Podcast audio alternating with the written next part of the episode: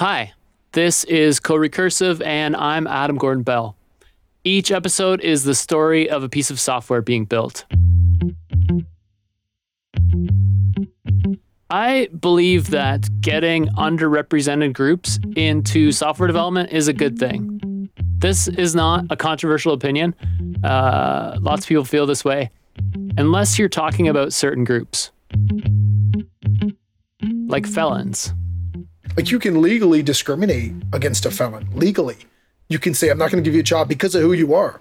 And so this is a different group and and it's not the most popular, right? Like I'm not saying I deserve your compassion. I'm asking for it, right? Like I'm asking for you to give me the chance, but I'm not saying I deserve it.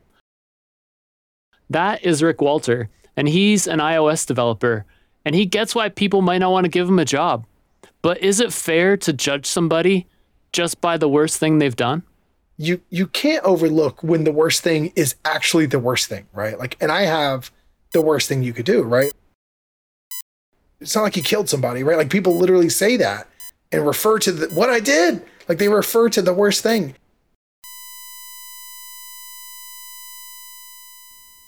So, yeah, Rick killed somebody. And for some people, that's it. That's all they need to know about Rick. But today's episode is about Rick's path to redemption. Him teaching himself to code in prison, uh, smuggling in a Python interpreter and free code camp lessons, and then getting out and trying to get a job as a dev when you're a felon, and then finally trying to help marginalized folks learn development. It's a wild story. And it starts when Rick was a teenager and his dad got a house. Up until then, we had stayed in like little trailers. And uh, at one point, it was like a really busted trailer that only didn't have like rooms. It was just like beds on each end. We were able to get a house, and that was like you couldn't tell us anything. You thought, right? Like I thought I was like I thought I was rich. I thought we were I thought we were living living the life. That house was just a happening place. It was like there's always extra people there. We were always either doing some drugs or like alcohol. It was just very, very dysfunctional. I was into selling drugs. I was into like whatever. I just, you know, made the worst choices you could ever imagine in life up until that point, in and out of county jails and juvie and all the things. I had gotten into a lot of of altercations, and I seemed to. They always ended in fights and, and, and violent incidents. I didn't think I was a bad guy right? Like I was clearly I wasn't making great decisions, but I wasn't the aggressor usually. So it made it. I usually felt like it, it was justified, or you know, I just you just rationalize your behavior, and when you're that young, you know, you don't you don't know any better. And and again, this isn't minimizing it, but like I was raised like you don't walk away if someone says something. You know, you never let somebody like punk you. It was just one of those things like it's embedded in you at a young age. It's really hard to break. One night, everything changed. At this particular time, uh, me and a friend were at a party and a big fight broke out, and my friend started getting jumped. It was uh, some older men from our area. We were teenagers. He was 17, and I stabbed one of the guys. It was just a horrible decision. I was an idiot, you know, like just a really dumb kid. guy I stabbed was 28. So Rick fled the scene of the fight before the cops could arrive. Someone called me. He was a friend of mine, and he was crying because he had the cops had picked him up and he was like, I could tell he was kind of like crying. I'm like, what? What's wrong with you? He's like, dude, you got to get out of there. He's like, that dude died last night. The cops told me they'd give you self defense if I told him. So basically, he was telling me he told, but he also was trying to give me a heads up to get give me a chance to get out of there. I probably need to look at like statute limitations before I start talking too much. so yeah, I took off and hit at some people's houses and some friends' houses. Hiding is probably not the responsible thing to do. But it hadn't really sunk into Rick the gravity of the situation, although he did know he needed to talk to his dad. And so I called him and I'm like, hey, dad, you, you probably need to come over. He said, I'm getting calls that like cops just raided our house. What's going on? Blah, blah, blah. And so I call him and he comes over to the house and I'm like, man, you need to sit down on the, uh, he sits down on this bed. And, you know, I mentioned my dad who is very loving, very dysfunctional in his own right. Like, I mean, he's got stories that like, dude, you wouldn't believe him right? If I told you, like it's stuff you see out of a movie, right? Like stuff that happened, you, you know, years ago. Like just to give you an idea, like he named me after his best friend, who their whole group, you know, one died in cop shootout, one you know shootout with cops, the other OD'd, and the other I mean, like, yeah, the, the guy has like a, uh, his life is like a movie. It's pretty wild. So he's a real big dude too. He's like 6'5, 260 at the time. And um, I remember standing there and I just, I was like, Dad, and I had been in a lot of incidents, right? And he even like in his dysfunctional way took pride in it sometimes. Oh yeah, you know, my boy stands up for people, or my boy, you know, like, you know, Rick got a fight and won, right? Like, so he, he, this very toxic, like, you know, my boy could fight type of thing. Like, so he, there were many times where we discuss that stuff and he's not like a normal parent, right? Like he would, would, would laugh and hear about these tales. And so this is one where it was like, it was just sad. Like I, I was like, man, I said, I, I stabbed somebody last night. And, um, he's like, oh no. He said, how is he? And I'm like, well, that's why I'm trying to tell you that. I'm like, the guy died. And he just like broke down in tears and he sat down on the bed and he like buried like just dropped his head. It just was bawling. This is a really big dude, right? Like wild everywhere he goes. It's a big party type of guy. Like to see him just like break down like that, it was super sad. Do you think your dad was crying because he knew you were going to go away? Yeah. Oh, he knew. I didn't fully know, but he knew. Like you could tell, like he knew, like, oh, yeah, you fucked up this time, right? Like you really messed up this time. Like we lived a life that was pretty wild and at some point it does catch up and i think like at that point it caught up with because after that it was like it was especially for, for him it was like downhill you know fell back into addiction a little bit later I'm lost a lot of stuff so rick turned himself in he was charged with second degree murder he took a plea bargain for 21 years and he would end up serving almost 18 years in prison at first prison was a culture shock for rick like I was at ACI, Apalachicola, which is like a notoriously hard prison.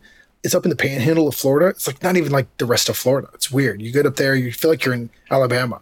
It's it's wild. It's so different from where I'm from. And no offense to anybody from the country, but I'm just saying you got these like what I the stereotype of like, you know, spitting tobacco. Come here, boy.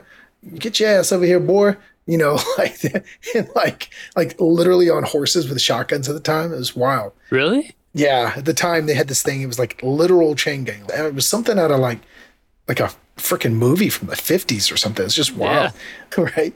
Your life could suck in there depending on the job you get, and you might get like like one of my first jobs. It was a cabbage field. I think you're just out there freaking picking cabbage and like doing farm shit, and that was horrible in the Florida sun all day. Man, it sucked. Yeah, it was it was terrible. It just it makes your time way worse, way worse. Prisons can vary a lot, but in Florida they mainly have a dorm system.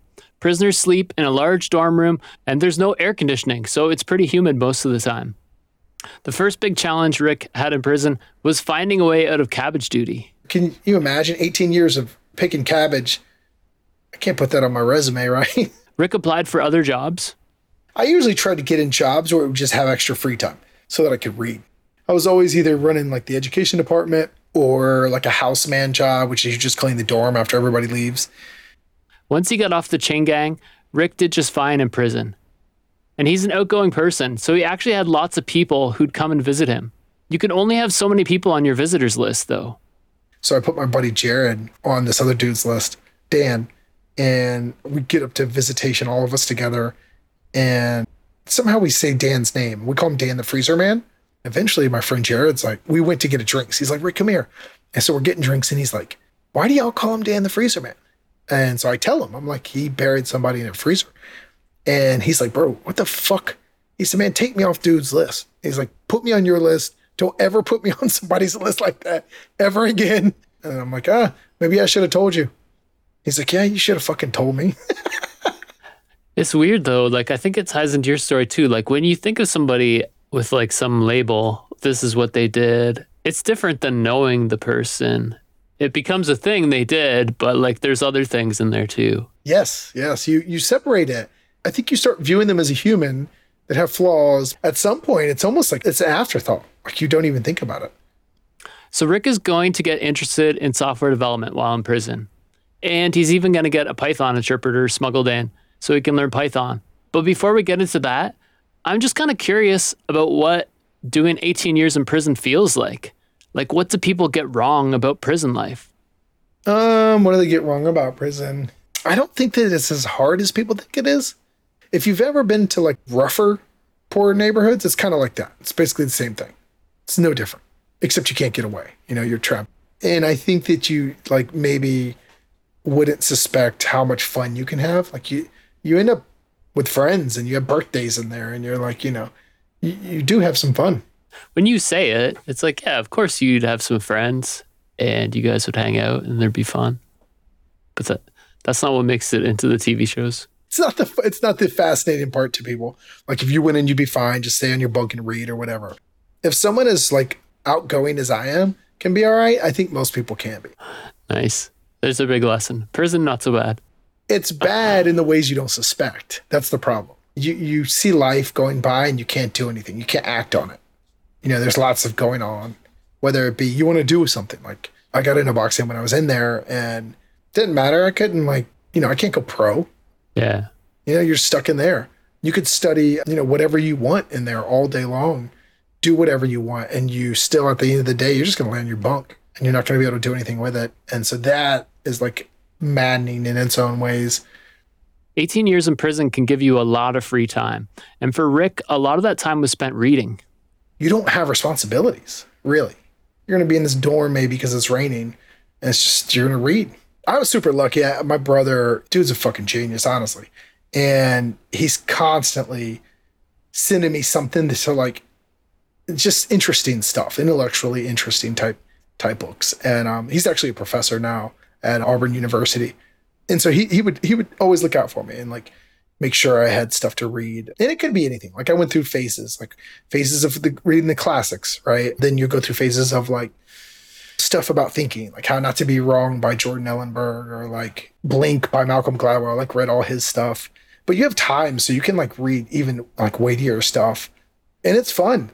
As Rick got closer to the end of his sentence, he started thinking about what he would do once he got out.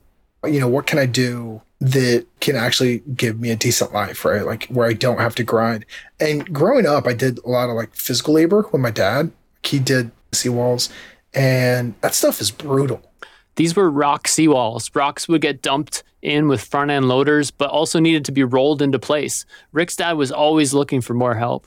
We might have a bunch of people stay at the house, and the next day he'd be like, "Come on, y'all, get up, and I'll, you know, I'll give y'all a little something." So he's like, he makes us all go to work with him. But regardless, like it was very impressionable on me that I don't want to fucking do that the rest of my life. like it was really, it was really hard. And so I'm looking at skills, and I don't know how to do anything. I'm not mechanical. I'm like, man, this is, you know, this is going to be rough. So I think I was reading the, in The Economist, the demand for software engineers. And as you, you know, this was like 2015, 14. And after I read it, I felt like everything I picked up had something about that. So before I ever started coding, I was having stuff sent in about coding. So I would read all about it. I'd have books like, I think it's called More Awesome Than Money. It was a Facebook alternative, like startup thing. I saw the social network, the movie. We, I don't know, something about it was fascinating. And of course, it was more like the idea of it rather than the actual thing. Because, you know, getting the hardcore skills is a lot different than just fantasizing about oh making a ton of money as a coder. The social network, they're like coding and doing shots and then cannonballing into a pool, if I recall. Right. It was my language. It was speaking my language at the time. I was like, oh, look at this. This is how everybody lives. It's like the life of a king. So now Rick just has to learn how to code. Learning to code is actually hard, but it does seem like a great thing to teach prisoners in prison, like if they're interested. But there's a problem you know, this ain't California. This is Florida. they want you, they want you in the cabbage cabbage fields. there is, however, a computer lab in one of the dorms. They weren't ancient, but they were, you know, like old Dell towers that you would see in like a classroom in like 98 maybe or 96 or something. You know, just older types of things. I mean, like you could probably just look up any room with computers from the 90s and it's probably what it looked like. These computers were part of a drug treatment program. So my friend Mohammed ran the storm, brought this to him. I said, Hey, I've read about this stuff over here in this article and blah, blah, blah. And I've had blogs sent in. I'm like, I want to put Python on the computers in there. And so he's like, all right, you know, he's down for it. So we had Python stuck in on a thumb drive and we put them on the computers. But how do you, how do you sneak it in? Well, with this one in particular, like there's lots of ways. I mean, guards bring stuff in if you're cool with them. You know, you can you can do lots of different things. But this way, in particular, we just knew somebody that worked there who wasn't a guard, but he did work in a different area. He's passed now. He's actually doesn't work there. He's he passed away uh, a little while ago.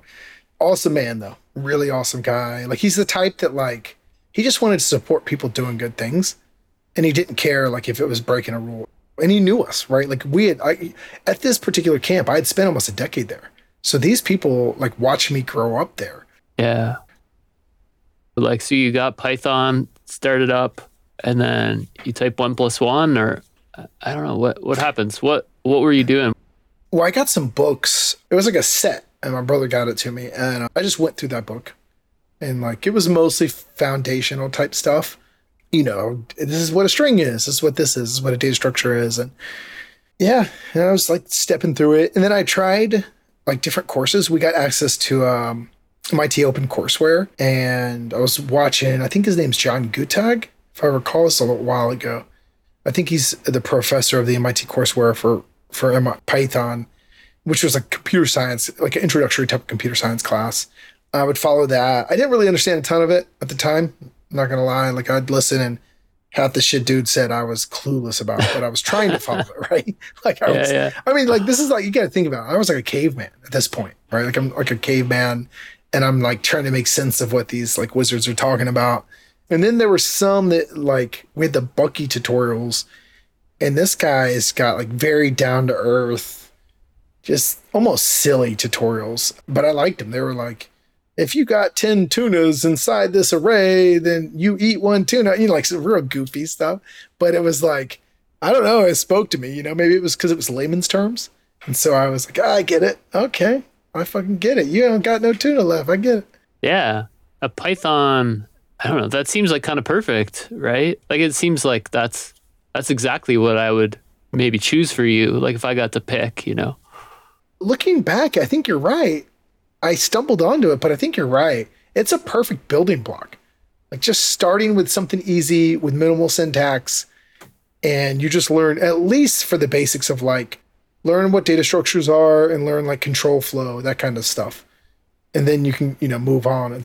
It was a lot of fun. And I used to lose myself in those Python problems those YouTube videos that we had on the, the thumb drives. Yeah, it was a whole lot of fun. And it was like an escape, you know? We had like a little bit of music on those computers. And so like you'd sit down and I would just zone out and just code for a little while. Still didn't really know what I was doing. I didn't find out till later that I was like, wow, I didn't know a damn thing. In my mind, I was like a software engineer. It sparked that interest. So you might notice from what you've heard from Rick already, he isn't really a keep it to himself type of person.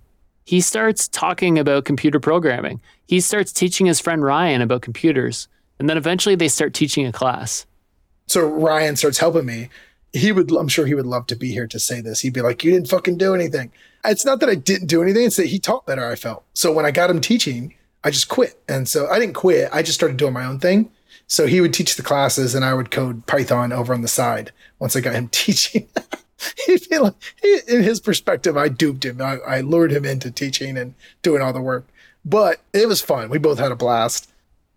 But this whole thing was still a rogue class. These computers were supposed to be for some drug treatment program, not for programming Python.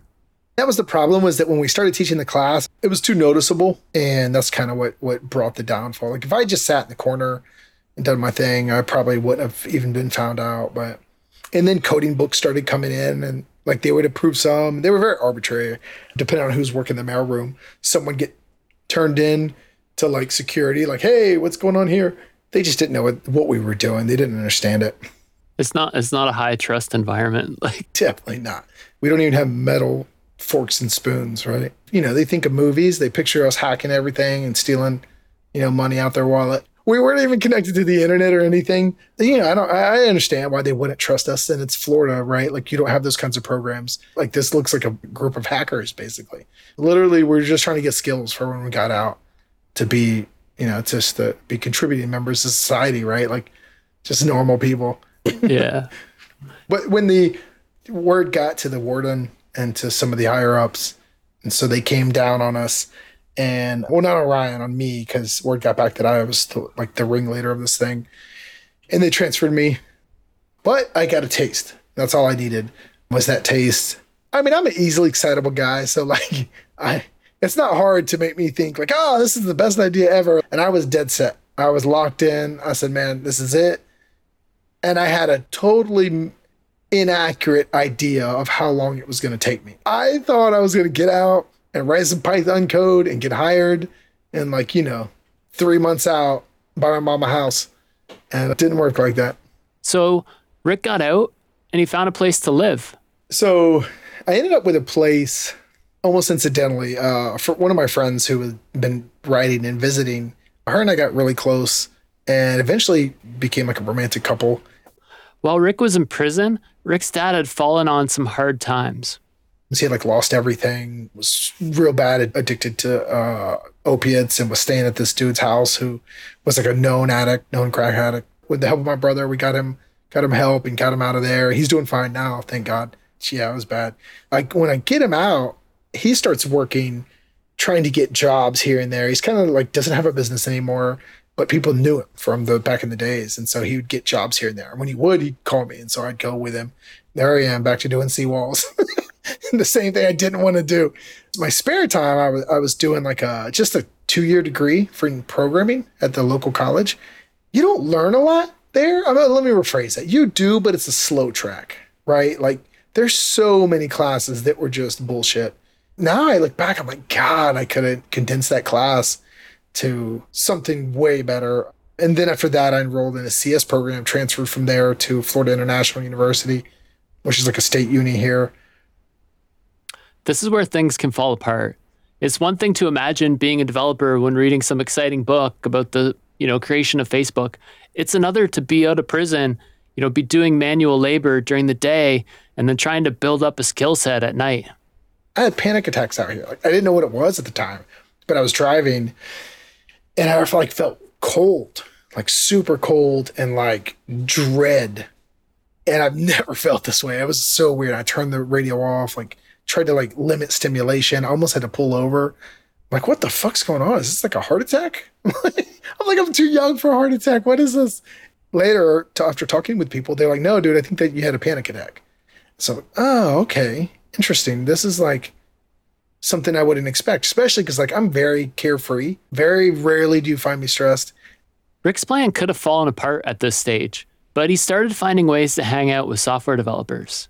I just would go to these meetups and all over Orlando, wherever there was programmers, I would show up and listen and didn't know what was going on really. But I was trying to make it happen. And it took a long time because I didn't know anyone. You know, I didn't know a single person, didn't know any programmers. Eventually built some friends and relationships. You know, I'm asking developers like for time and like advice and and there are so many that were cool about that and would yeah, what do you need? What type of help? And like, it's just an awesome industry full of amazing people. And so I would like ask, hey, you want to grab lunch sometime? You know, like, let's grab lunch. That way I can just like basically ask them a thousand questions. Is all it was. And I would sometimes I'd make, you know, joke like, like I'll trade you prison t- stories. Like I got a gazillion prison stories. I'll give you a prison story if you'll give me information on how to become a programmer. One person who agrees to go to lunch with Rick and is still his friend today is named Ben. So I'm like super broke. And I'm I got this truck that's like so busted. Like it look like the truck you see, you're like, damn, I, you know, it doesn't look like it even runs. It looks like a bent up ass red. It's red too, like red Coke can on wheels. And so like I I go to, I meet him for lunch and we come out and Ben's, you know, he's been a programmer for a long time, so he's doing well. And I insist on paying his his lunch. I insist on paying it because I feel like this guy's taking the time to like guide me and give me insight and help me out. So I feel like I, I should at least I could do was pay his pay his lunch. And so when we got to leave, I had parked down, I guess near where he was parked, and I didn't realize it. So we leave you know, at the same time, and he starts walking. This fucking guy starts walking to like the nicest Tesla out there, like this badass Tesla. Next to him is my beaten ass Coke can, right? Like parked right next to him. And I slow walk him just so he don't see me get in this truck. Here I am paying this dude's paying this dude's meal. And then and he did try to tell me no. He's like, no, nah, don't worry about it. But I insisted. So stuff like that, you know, trying to get people to go to lunch or hang out or just talk to people and, and get as much information as I can about the industry and about how to make it. What did you think of smartphones when you f- first saw one? It was amazing, in fact. I remember thinking, like, this is incredible how much you can do from a phone and from a laptop. When I got arrested, I had a pager. And so I just remember being so empowered like, damn, I could get my life on track like from this room, like whatever room I'm in, as long as I have access to the internet. And it was it was really cool. So Rick has a lot of tech to catch up on. Think of everything that's changed since 1998. But he was obsessed. A friend of mine got me this really old Linux computer, and I didn't know how to use it. It was an Ubuntu, and they let me borrow it for a while, like a little old laptop. And I just I would fall asleep till like three, four in the morning. I remember being so um, excited. I would stay up like super late, and whether it was on the laptop or the phone, it was just like two, three in the morning because it was just I could fucking look up whatever I want. I can learn whatever I want. It was like a drug to me. It was pretty badass. One thing Rick was looking up was how to fund his education, and he found out about Pell Grants, which is a federal student loan program. It actually allowed me, it gave me enough with loans to not have to work a ton. So it actually allowed me to code on the side without working a whole lot because they had the Pell Grant. There was like, there was different loans and grants, but I had to go to class, I had to go to school to get it. Well, the classes were really easy so, you know, it's community college. So it's like it's it's not super hard. So I would like knock the classes out real quick and then just do other stuff like coding or whatever. And I kind of used it to give myself time to code and to like to learn what I was learning. And and damn if I didn't need it cuz like man, I'm telling you I, I didn't I didn't know what an email was. I didn't know. I mean, I didn't know anything. I was a kid when I went in. Like it was a lot of work Maybe I'm not a fast learner. I don't know, but like it took a long time. And again, though, like oh, you know, it's like a caveman, right? Like I literally was like fucking figuring out what fire was and like beating on this laptop till it made code. After enough lunches and meetups around Orlando, Rick did end up cracking the code on how to learn the skill, how to become a software developer. I would look for ways that first off that anything that will give you time even if it's a job that's maybe just a crap job, but you'll have a lot of free time. Something that will allow you to study. Time is everything. You need some hours in the day, especially if you're going to catch up and try to actually be competitive. If you want to interview at like top tier places, you're going to have to a lot of ground to make up because you're competing with Stanford grads, right? You're competing with what University of Washington grads. So you're going to need a lot of time and you're going to need a lot of commitment. If you wanted to follow in Rick's footsteps and become a top tier developer, Here's how you do it. If I was starting over now from a disadvantaged background, if you can't do kind of like the community college route, like I was mentioning, like I went to Eastern Florida State College and it allowed me time. And I know it's not popular to talk about grinding, right? Like the overwork culture is not popular. I get that. This is a different space. Like you want this shit, you got to grind. You're gonna have to do it on the weekends. You're gonna have to like lock in. I'm sure someone's going to be like, oh, no, you don't. I don't have to. Don't put that pressure on them. That's fine. But like to me, when you come from a background, especially if you're a felon, but even if you're not a felon, you don't have a college that's going to give you any kind of signal, right? I mean, everyone talks about the college debt, but uh, your local community college isn't that expensive. And then that way, maybe you could just cut your work down to 10, 20 hours and then spend the rest of the time coding. Once you found the time, you know, the time for coding, you need a learning strategy. You focus on fundamentals first, data structures, control flow, that kind of thing, and stick to that for like a short period of time, maybe like a month, month and a half. Just do that, like basic stuff. It's not popular. People want to see things on their screen, right? They want to they want to say they built a thing, but you got to get those fundamentals first. Once you have those, and there's so many free options, Coursera, Free Code Camp, and then after you get some fundamentals, then you can decide on the platform. For Rick, smartphones were such an amazing discovery when he came out that he chose to focus on iOS. And once you pick your platform, just focus and stick to it.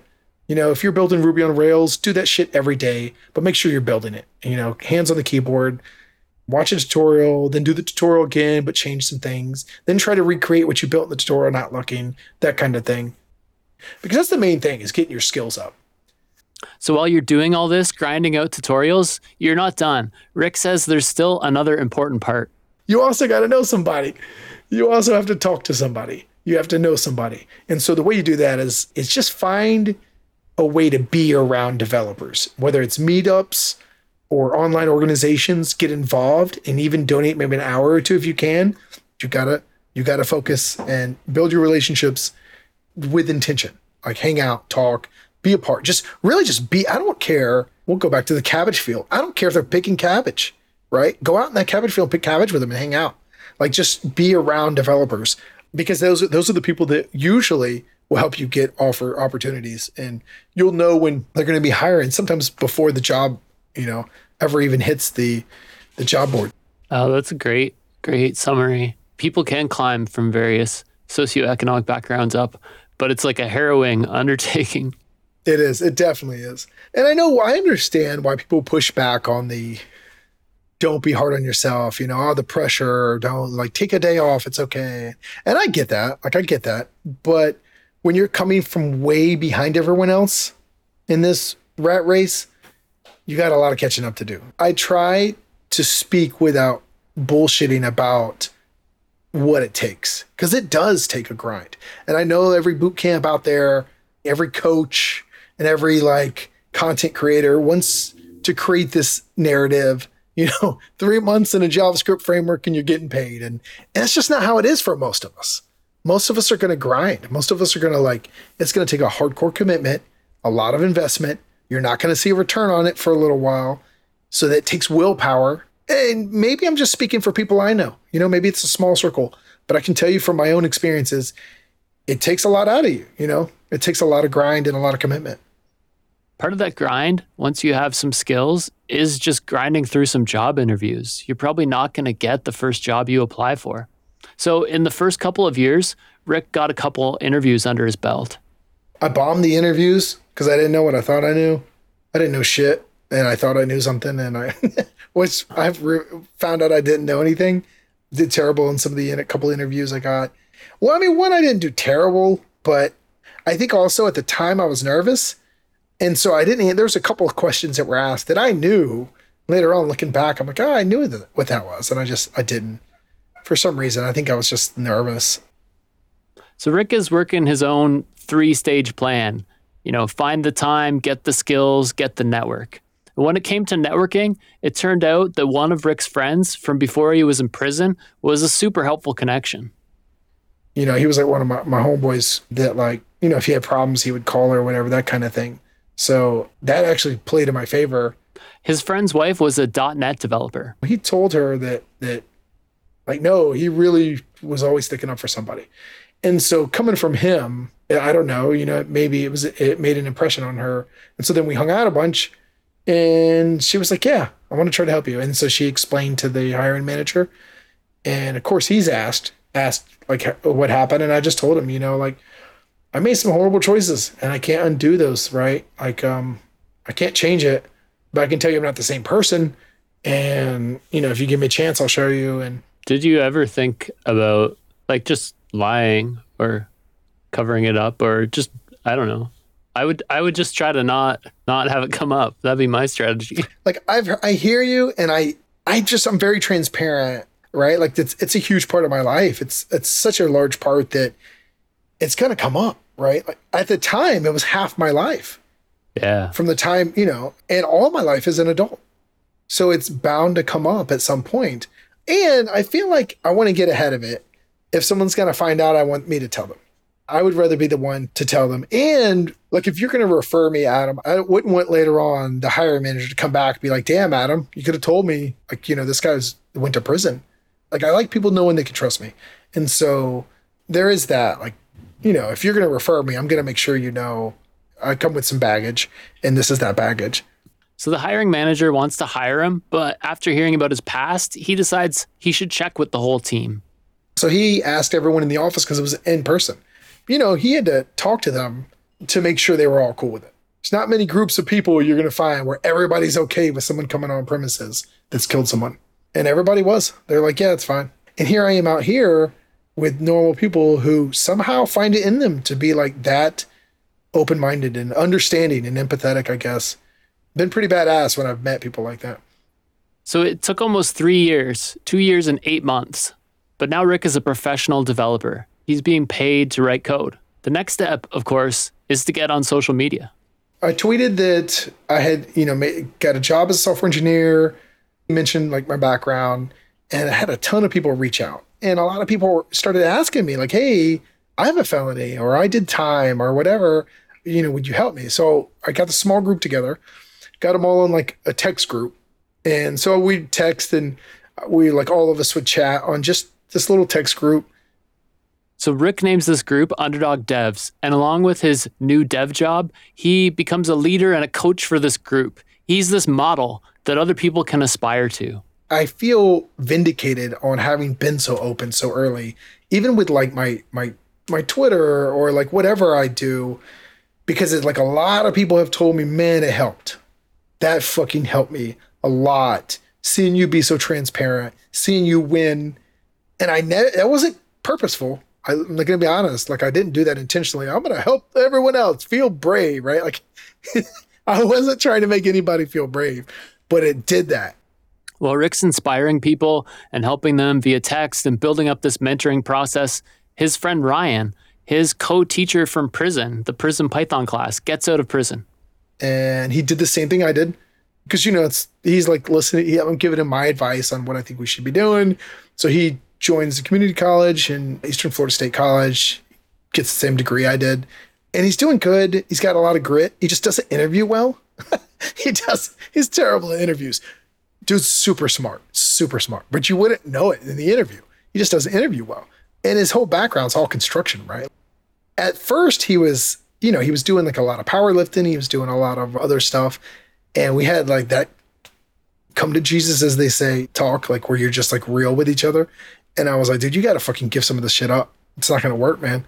You're going to squander. You're not going to get hired. You got to get your skills better than what people suspect because we don't have strong signals. We're not sending strong signals, right? Like I don't have a Stanford degree. We have felonies. Your skills got to compensate for that.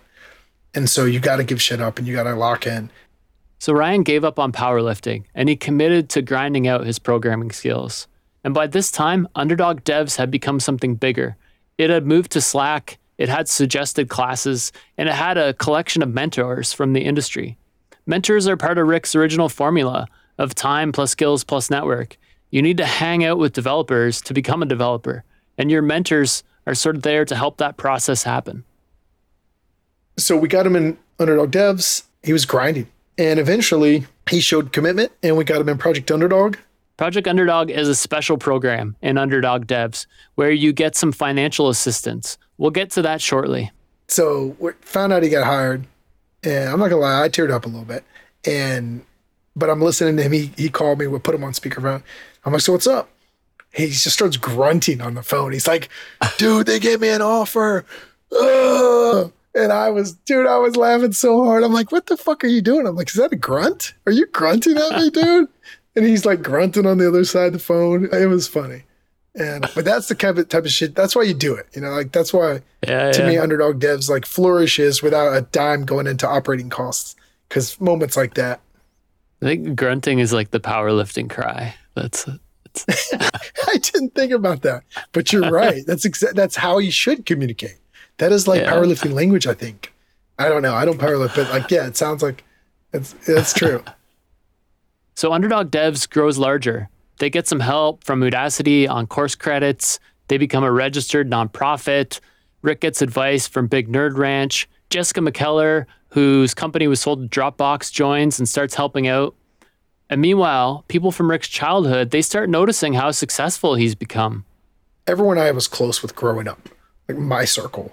Clearly I've made a lot of other friends since then. And like my you know, my my friend groups are varied now, but the group I grew up around, they're all doing construction stuff. So yeah, there's quite a few that were like, what the fuck? Like they watched me go away. Some of them came and visited, and then they watched me come back, and now I'm like in an industry that they don't even you know have never been a, been around. And i'm like i try to tell y'all like here let me help you out. But that's in fact that's how kind of how underdog dev started was people reaching out like hey how'd you do that? Right? Like how did you do that? How did you go from prison to programming like as a as a profession? And me saying I could try to help you if you want, you know. So the scope of Underdog Devs expanded. It went from helping felons to helping all kinds of people from lower socioeconomic backgrounds. Like Juan, a construction worker who's in the program right now and trying to become a professional software developer. And Rick is always looking for more mentors. Okay, so if you want to help out, we got a couple ways. The most general mentorship is one hour biweekly, and this is more like general. We'll, you know, you it's up to you. It's your agenda. You guide them, and we would love help with that. Like, you know, you're helping people that are like really good people. Like they're good people that made poor choices and they've been trying to get their life on track and they just don't have the network, you know, because they're from different environments. And then we have Project Underdog, which is kind of special, which Jessica McKellar helped start. And Project Underdog is where we we take people like Juan, who like I seen him, he's got grit, he's smart. His circumstances just don't allow, right? Like he's got to work construction all day, he's got to help his family, and and he's probably, and you know, the statistics like kind of like lay this out for us in our country. When you're born into lower socioeconomic background, when you're born into those spaces, you're going to probably die in those spaces. It's hard to break out. Well, coding levels the playing field. It allows for like, you know, if you got the skill, you can do it. If but you also have to have the time. So, you know, with Project Underdog, they get the time because we we find the people who are grinding without it. Like he would come home from construction and work code and jump on meetings. And so we select those that have the highest, like shown a lot of grit and consistency and bring them in. And for that, we need mentors who are like really skilled for that. And every mentee gets five mentors. And so Monday to Friday, they pair program with a different mentor each day from this problem set that, that Jessica's built. It's not necessarily LeetCode-ish. Like we're not asking them to worry about time and space complexity, but we are asking them to solve problems and to like pair programming guide the mentee. So for that, that's an hour a week. It's like the heartbeat of underdog devs, and you see stories that will like bring you to tears. Like if you've got any emotion at all, it's the most amazing stories you've ever seen. I mean, there's a reason that we've been doing this. You know, we're going on three years now. There's a reason we do this, and I don't get a dollar from it every bit we have, all our all our stuff goes to the stipends because I feel like that's how we can expand access. And it's rewarding itself. It's rewarding in itself. I don't need a dollar. Jessica's rich. She don't fucking need no money. And so you, will see once you once you get involved and you do it and you see people's life change. I've heard it over and over and over. I can't express this enough. People telling me, "Whoa, this has been life changing. This is pretty badass. This is, you know, just saying how much how meaningful it is to them." That's awesome. You know, you mentioned it there. I was just thinking about it. Like, do you do you think we live in a fair world? Do you think that people from these lower income areas have a same crack at things that everybody else does? No way. No way. I mean, you can't. You can't. I'm not saying that like everything's completely unfair. We have a lot of opportunity in in the United States clearly, right? Like I've done all right. And I had a lot of odds against me. But if like 95% of the people born into lower socioeconomic standing die in that same space and you don't rise above it, there's something there. Like it's not, you can't tell me that's random, right? Like there's things, and whether it's the, whether, you know, you could blame culture, you could blame system you could blame. There's lots of there's lots of elements. I'm not gonna you know i'm not a trained sociologist so i'm not gonna say that i know for sure but i am gonna say it's clear that there's a disadvantage to being born into certain spaces. Like my own journey gives hints at that.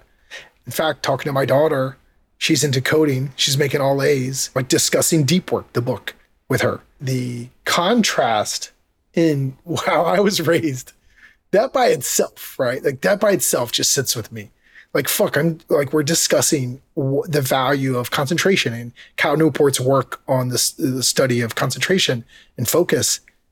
And on the other hand, when I was her age, I was probably like, you know, trying to talk my dad into letting us put a keg.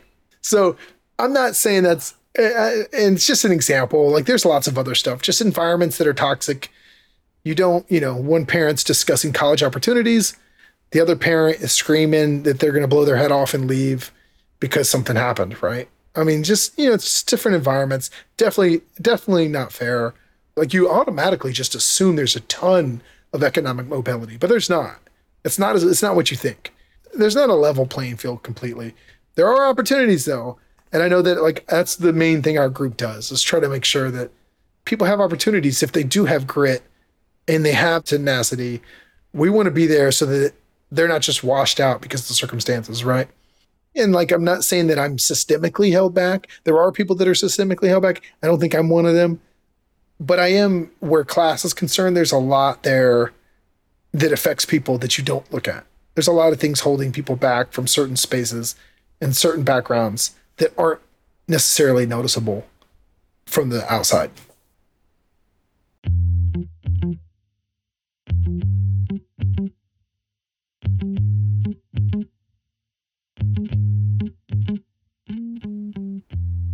That was the show. A big thank you to Rick for sharing his story. Go to underdogdevs.org to check out the program. Find him uh, on Twitter and also in the show notes. And if you like the show, you know, share it with somebody so they can learn about it as well. Uh, or just like spam it in the off topic channel at your work or in some Discord server. I don't know. and if you're a super fan, support me on Patreon to get access to more episodes and, you know, just encourage me to keep making them. And until next time, thank you so much for listening.